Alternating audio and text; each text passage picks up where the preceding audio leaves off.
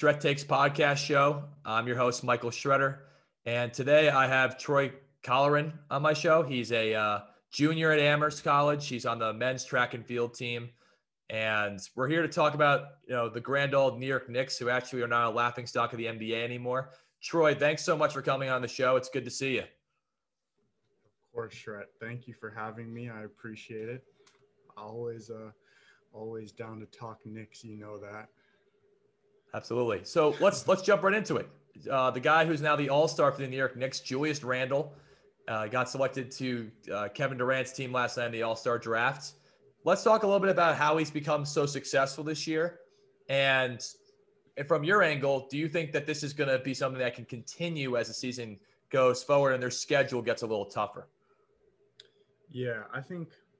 I mean, first of all, it's incredible because last year or even up until the first couple games of the season, I think most Knicks fans were like, trade this guy while he still has some value. Like, we don't want to see another season of him doing a spin move every time he uh, goes into the paint and turning it over 10 times a game. Um, so, just the jump that he's made, I think, I think that's crazy enough. Um, and to be to go from where he was last year to an All Star, I think, is even more impressive, really. Um, I think as after our after the All Star break, um, it'll be a little bit tough because I think teams are really going to start game planning for him even more than they probably already are. Um, but I, I think the jump that he's made is legit. I think it's legit because I think he's always had the tools to do what he's doing right now. He just, I think he just had, he put too much pressure on himself, I think. I see it being sustainable. He might have a little bit harder of a time second half of the season, like I said, with more game planning towards him on defense. But really, it's he's incredible, and he's he's made a really really cool leap. It's been cool to watch him this year. Yeah, uh, the one thing I'll say too is just the fact that uh, the, the maturity angle of just his game, right? The fact that he's leading the Knicks in assists. I don't think anyone expected that from a guy who just would jack up a bunch of shots and that's not saying against him. Like I actually really I like him, like what he's done as a per, terms of off the court.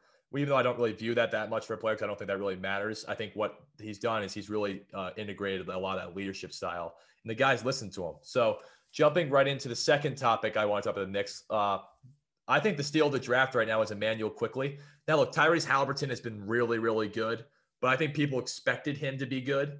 I don't think people expected Quickley to be averaging 12 points a game and be this electrifying player off the bench. Now he needs to be a little bit more consistent. He's shooting below 40%, but I think people look at him and say this guy can be very good. And Obi Toppin, on the other hand, has not lived up to what he I think people expected. But that's okay because he's been more of like an energy guy, which is fine. But let's talk about Quickley and kind of what you've seen from him and where you think he can improve his game to get the Knicks to just stay around that fifth seed in the East.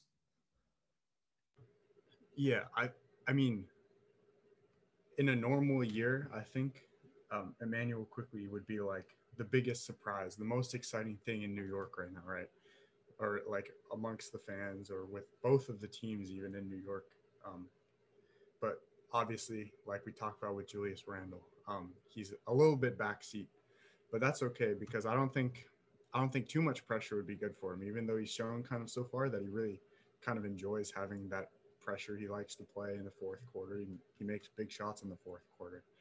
Um, I, but yeah, I've been super impressed with him. And I think just in terms of, like you said, Haliburton's been good. Obviously, LaMelo's been good. But in terms of where he was drafted late, late in the first round, um, he's got to be, I feel like, the steal of the draft. Because, I mean, I always see that picture on Twitter that I think it was CBS um, gave them a, a D minus draft ranking like when they picked him. And now every time he goes off, puts up 30 or whatever, they uh, they always tweet that people retweet that picture, and I think that's hilarious. But I think that's really kind of shown how how big of a deal his kind of eruption, his rookie year has been. Um, in terms of what he needs to do to be more consistent, I guess, I think that'll come. I think that'll come naturally for him. Um, there's games where I'll watch him.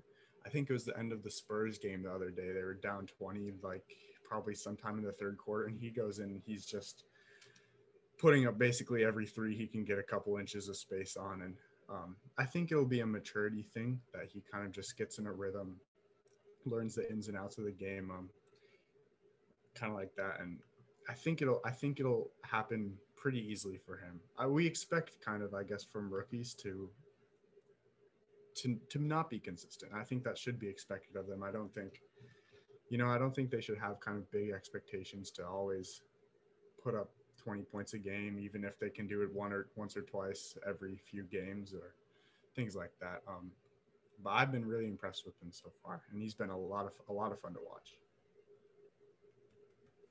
Yeah, I, and then one thing too is like that maturity angle is actually really interesting to talk about how rookies need to be more consistent because we get, I think, um, when we look at like rookies like Zion Williamson, right? Um, he's been he played great his rookie year, right? We looked at Lamelo Ball this year; he's playing great. But even those guys have, I mean, well, Zion's been very consistent, but Lamelo's had some inconsistencies, right? You know, you're not going to always have like the LeBron James come in and just score 25 points, right? And I think you made good points there about Quickley. Now let's talk about RJ Barrett. He's taken definitely a next step. Now he's another guy, right? Inconsistencies at times for sure. Definitely with the three point shooting, but he's improved in every aspect. But I what I like the most about him and you can go on different points obviously about this. So I love the fact that he's taking challenges defensively and he's taking more of a honus on that end because I think that's actually what's made him more valuable um, than the scoring, actually, in my opinion. Yeah, and I think that's kind of part of that has got to be the Tibbs effect. You know what I mean? Um, I think we can talk about that a little bit later, but yeah, he. I think I think last year as a rookie. People really, I think, underrated him because they wanted him to be they wanted him to be Zion.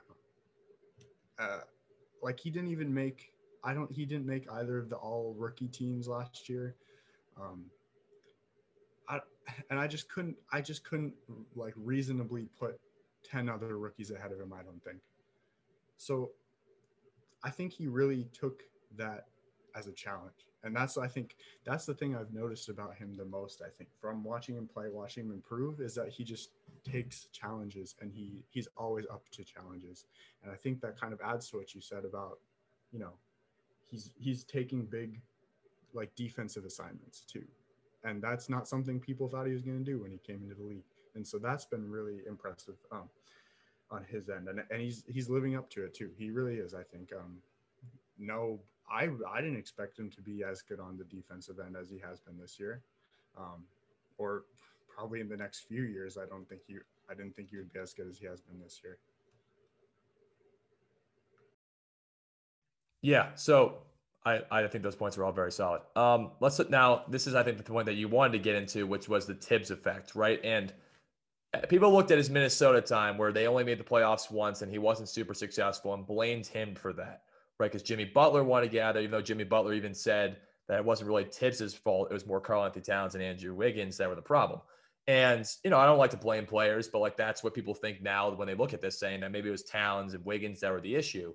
Because um, he's in Chicago when he had a bunch of really tough guys and guys that bought into defense and all that kind of stuff. You've seen this year, right? The Knicks are top five in defensive efficiency. They're number one in opponents' uh, scoring. So like they allow the least amount of points in the NBA. And Nerlens Noel is top five in block shots. So talk a little bit about kind of what you've seen from Tibbs and why do you think he's become, I think, the right coach for this team?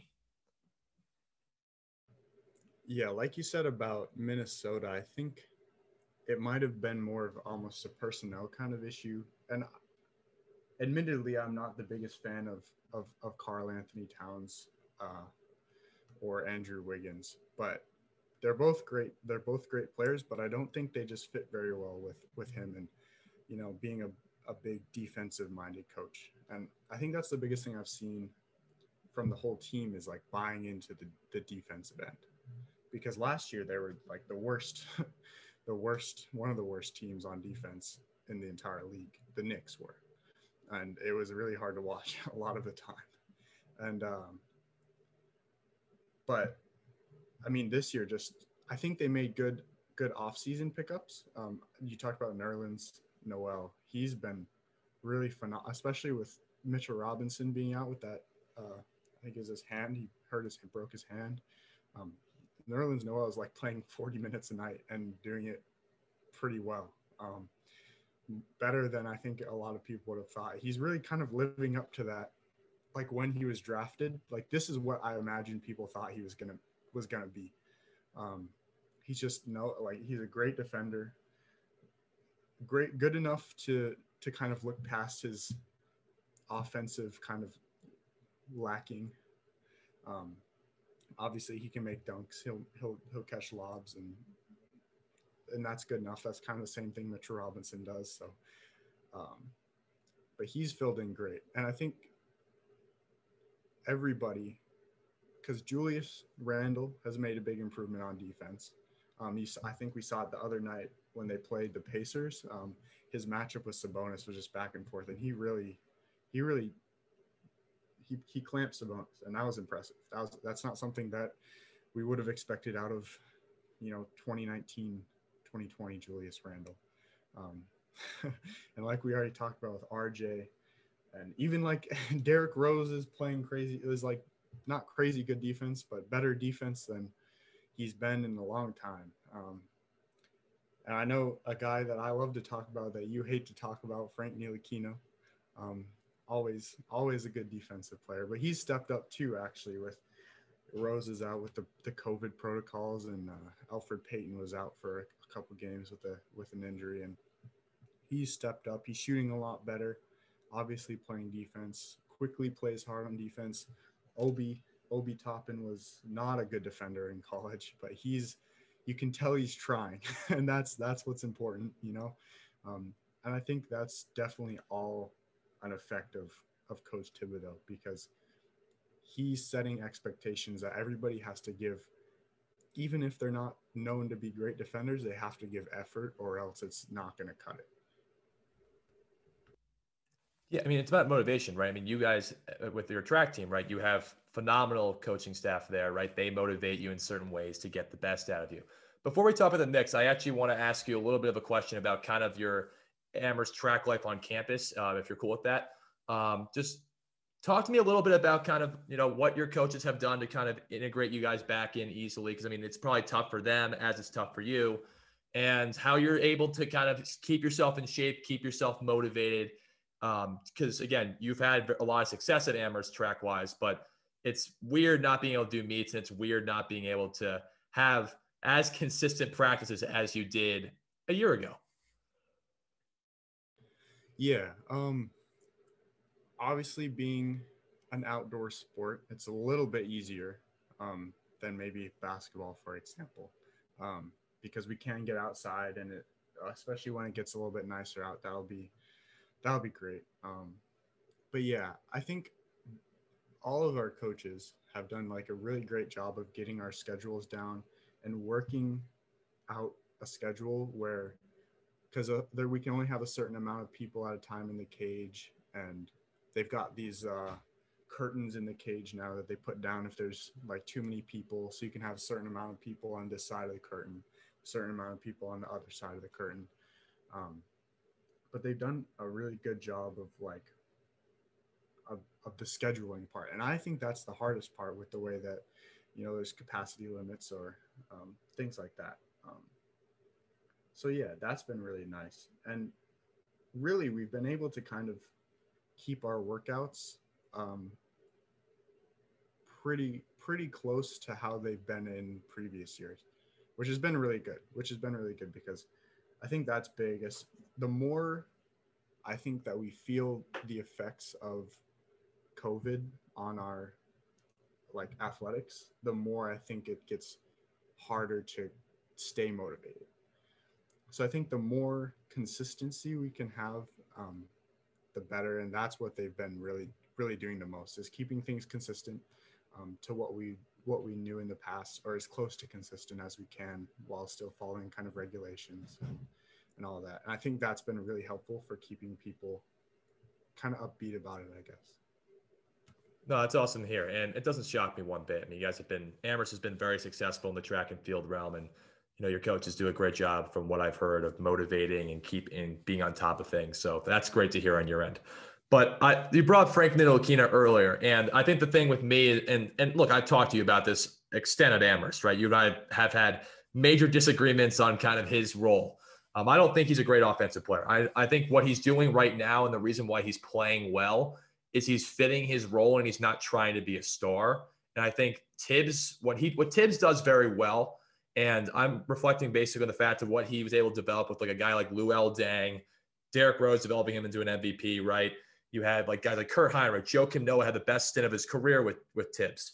And I think what he did was that he basically gave guys roles and gave them also the confidence to say, look, you don't have to be go, especially for Frank Okay, you don't don't have to go out there and you know make eight threes a game. Go play good defense, like Indiana, right? He had that big steal late that sealed the game for them. And you know, talk a little bit about kind of what has because people are going to probably think about why is this kid high on Frank Ntilikina? What what what from this year has made you say, okay, this is why I was a little bit more right about Frank than more people uh, in the past, including myself, were just like completely wrong about. I think a lot of it comes down to initial expectations of him, his rookie year. Um, he's drafted eighth, and a lot of people are like, he's got to be an all star or else he's a bust. And I think that was just not the right kind of thing to to to expect of him because if you expect a kid who's supposed to be a project, you know, um, to be an all star in his during his rookie contract, I think that's just, and obviously we see it happen, but I don't think it should be expected of every single lottery pick. Um, even even in this year's draft, there were people who were picked in the lottery who were supposed to be, you know, kind of role players or like three and D guys, and obviously, uh, like definitely he struggled his first few years from obviously the, like a three point line, and that's I think what the biggest kind of critique of him was, um, because he he doesn't really have a really f- fleshed out offensive game. Um, and that was his biggest kind of critique and why he wasn't finding a lot of space in rotations. And um, he always had the defense. He always has been a good defender. And I, I always kind of liked that value of him, especially because the past few years the, the Knicks have been a horrible defensive team. So I like the idea of a guy who's going to lock down the opposing, you know, point guard or uh, two guard if the two guard is their best player. Um, but I think really this year, I mean, right now he's shooting. Yeah, obviously he hasn't played so much, but um, like I think over 50% from three. Um, last night he used three for three, had like a a sidestep kind of three and a step back that was at first it was a four point play, but then they challenged it overturned. But to see him make moves like that, and he's been great off the catch and shoot too, that's gonna be his role.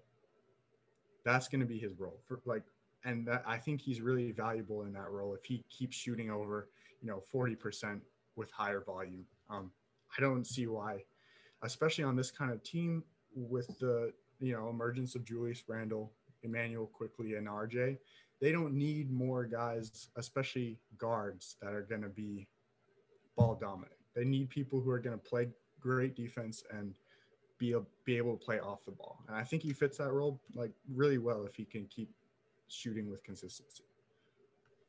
Yeah, those are actually good points, and that actually I agree with you a lot on the, on that. Like his role is going to be a three and D guy, and a good example of that is with Chicago they got Patrick Williams in the draft, and he's been a great three and D guy for them. And that's kind of what he was.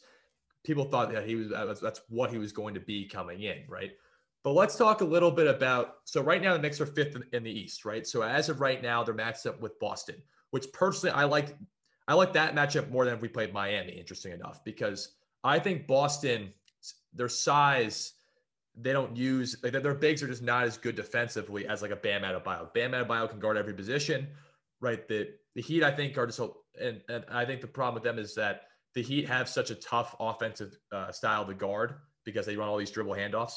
But I think that Boston would be really tough because Boston has two incredible offensive players. Tatum and Brown are unbelievable. But I like that matchup more because I, I don't know, even though Kemba Walker's been playing better recently, he hasn't been as consistent this whole year. And the bigs on Boston are they're all right. Like they're they're all right. So talk a little bit about kind of so there, has been debates on many things. Can the Knicks, if they get in the playoffs, win a playoff series? I think they potentially could because I think that they surprised a lot of people and their defense is going to keep them in games. But I think that I'm with you. The, the role players have to step up for them to do that. Your thoughts on kind of where you see number one, if the Knicks are going to still make the playoffs and going to be in that fifth to sixth range, or and also can they potentially win a playoff series? Um, I don't see any reason why they don't end up somewhere in the the four to ten range, which is this year, you know, including the play in, is making the playoffs. Um, I don't see why they can't say anywhere in that range and make the playoffs, but I, I, I think they have a good shot to to compete for that kind of four, five, six area. Um, because like you said, I, and I think this is going to be the biggest thing is their defense. And because you can always be consistent, I feel like on defense, or you can always uh, defense. It's mostly it's effort, you know, it's effort, and it you can you can have off shooting nights. That happens. It happens to everybody, but you but you can make up for it by playing, you know, playing as good of defense as they've shown they can. Um, and I think that'll be big for you know winning a playoff series. And like I think I agree with you that I'd like to see them play the Celtics. Um, first of all, it'd be just a cool matchup. Um, but second, I like uh, I like uh, Julius Randle up against you know Daniel Theis or a guy like that more than I like Julius Randle matched up with Bam. Um, that's a little bit scary. Um, but I think no matter what, even if they don't, I, even if they don't win a playoff series, it's not good. They're not going to go out easy. You know what I mean? They're gonna. It's gonna be a tough series for whoever they play. Um, I I could definitely see them making it past the first round, um, just with the way they're playing. Um, and anything I think any kind of playoff experience is going to be great for this team because it's.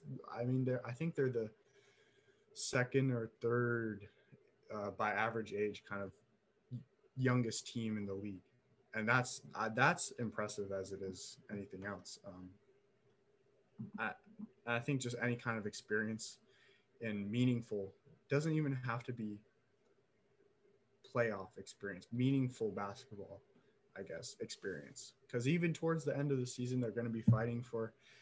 I mean, the the fourth through the tenth seed right now is so close. They're all right around 500, and I think just being able to play meaningful basketball, which we haven't seen in so many years from any Knicks team, I think is good for good for any of the young players on the team, and even Julius Randle, who, as a leader, is gonna. I think he's gonna grow a lot from that kind of experience.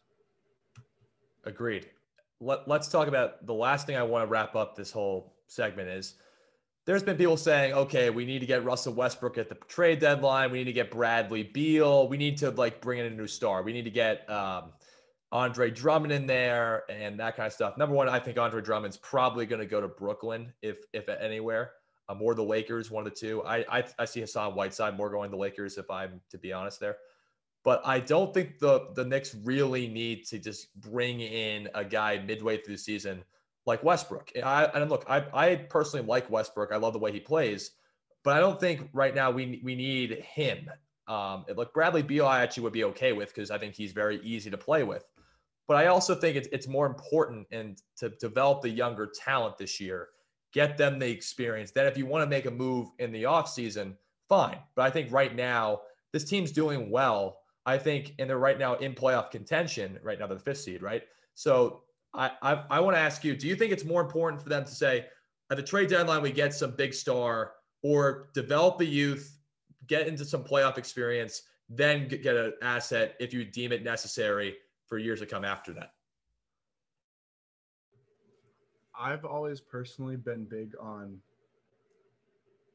like growing from the draft and picking up young players and letting them fill out into stars. And I, because I think that's just, and it's not always the easiest way to do it, but I think it's so much more meaningful and can be so much more valuable than kind of just being a buyer at the trade deadline. Um, I think maybe there could be I think if they really wanted to be buyers at the trade deadline, they they go for like sixth, seventh, like man kind of players who can fill a role. Um, but I really like kind of, I guess, just the chemistry that they've got going on right now, and being able to see that grow, I think would be a lot more valuable than than kind of selling out a lot of the young players for a big name. Um, I I don't. I'm not really a fan of picking up Westbrook. Um, he's a great player, obviously, um, no doubt about that. But I just don't like his fit um, with the team. Um, Bradley Beal is the is the one that is intriguing to me, but I'm just worried what kind of trade package that they would have to give up to get him. Um, he's obviously the biggest trade target, I would say, in the NBA right now. Um, the Wizards are going to be big time askers for that. Um, so I'm a little bit worried about that. I I'm super hesitant, especially. I mean, it's the same thing we saw with the Carmelo Anthony trade all those years ago. You know, giving up a bunch of first rounders, young players. Um, I think his contract is up after next year. And it just seems, you know, for a year and a half, maybe rental, no guaranteed to come back to give up as many draft picks and young young players. It, it, I don't know. It seems a little little iffy to me, um, and I'm not super keen on it. I don't think. Um, the one guy that I kind of like in the offseason could be Victor Oladipo, depending on how he finishes out the season. Um, I think I believe he is a free agent this summer. Um, yes. I think he could fit in pretty well especially alongside. He's a good shooter, good defender. Alongside Julius Randle, I think he'd fit well. Um, but that's not like a, I want Victor Oladipo on the Knicks kind of thing. That's like if if we had to go chase a big name this summer, I think that's probably who I would decide to go with. Right, right. And, and the thing is, the one thing I'll I'll say the reason why I think you build through the draft is you look at Boston, right? They built through the draft. You look mm-hmm. at the 76ers, they built through the draft, right? And Joel Embiid, right? Sorry, Joel Embiid is playing the best basketball of his career now because they got the, the, different personnel and, and front office and coaching changes along with them. You can you can always get, I think, your stars from building in the draft, and then I think you can always go out and get role players that can fit that. Yeah. And that's kind of the, the thing there. But yeah, I, I you know that that's kind of where I wanted to conclude the show and Troy, thanks for coming on, dude. I, I know you have a busy schedule at Amherst and with practice in school, and uh, I appreciate it. And I'm glad to hear that track, the coaches are and everything, everybody's doing well up there. And you know, just wish you stay safe, man, and wish you the best of luck the rest of the semester. And I'll I'll, I'll see you hopefully hopefully soon. yeah, thanks for having me on, Tret. You know, I'm always down to talk Knicks, so uh, I appreciate the opportunity. It's, it's good to see you, even if even if through Zoom. Absolutely. All right. Take it easy, bud. See you. If you like that clip from the Shred Takes podcast show, like and subscribe to the channel and also look at the description below for full episode details.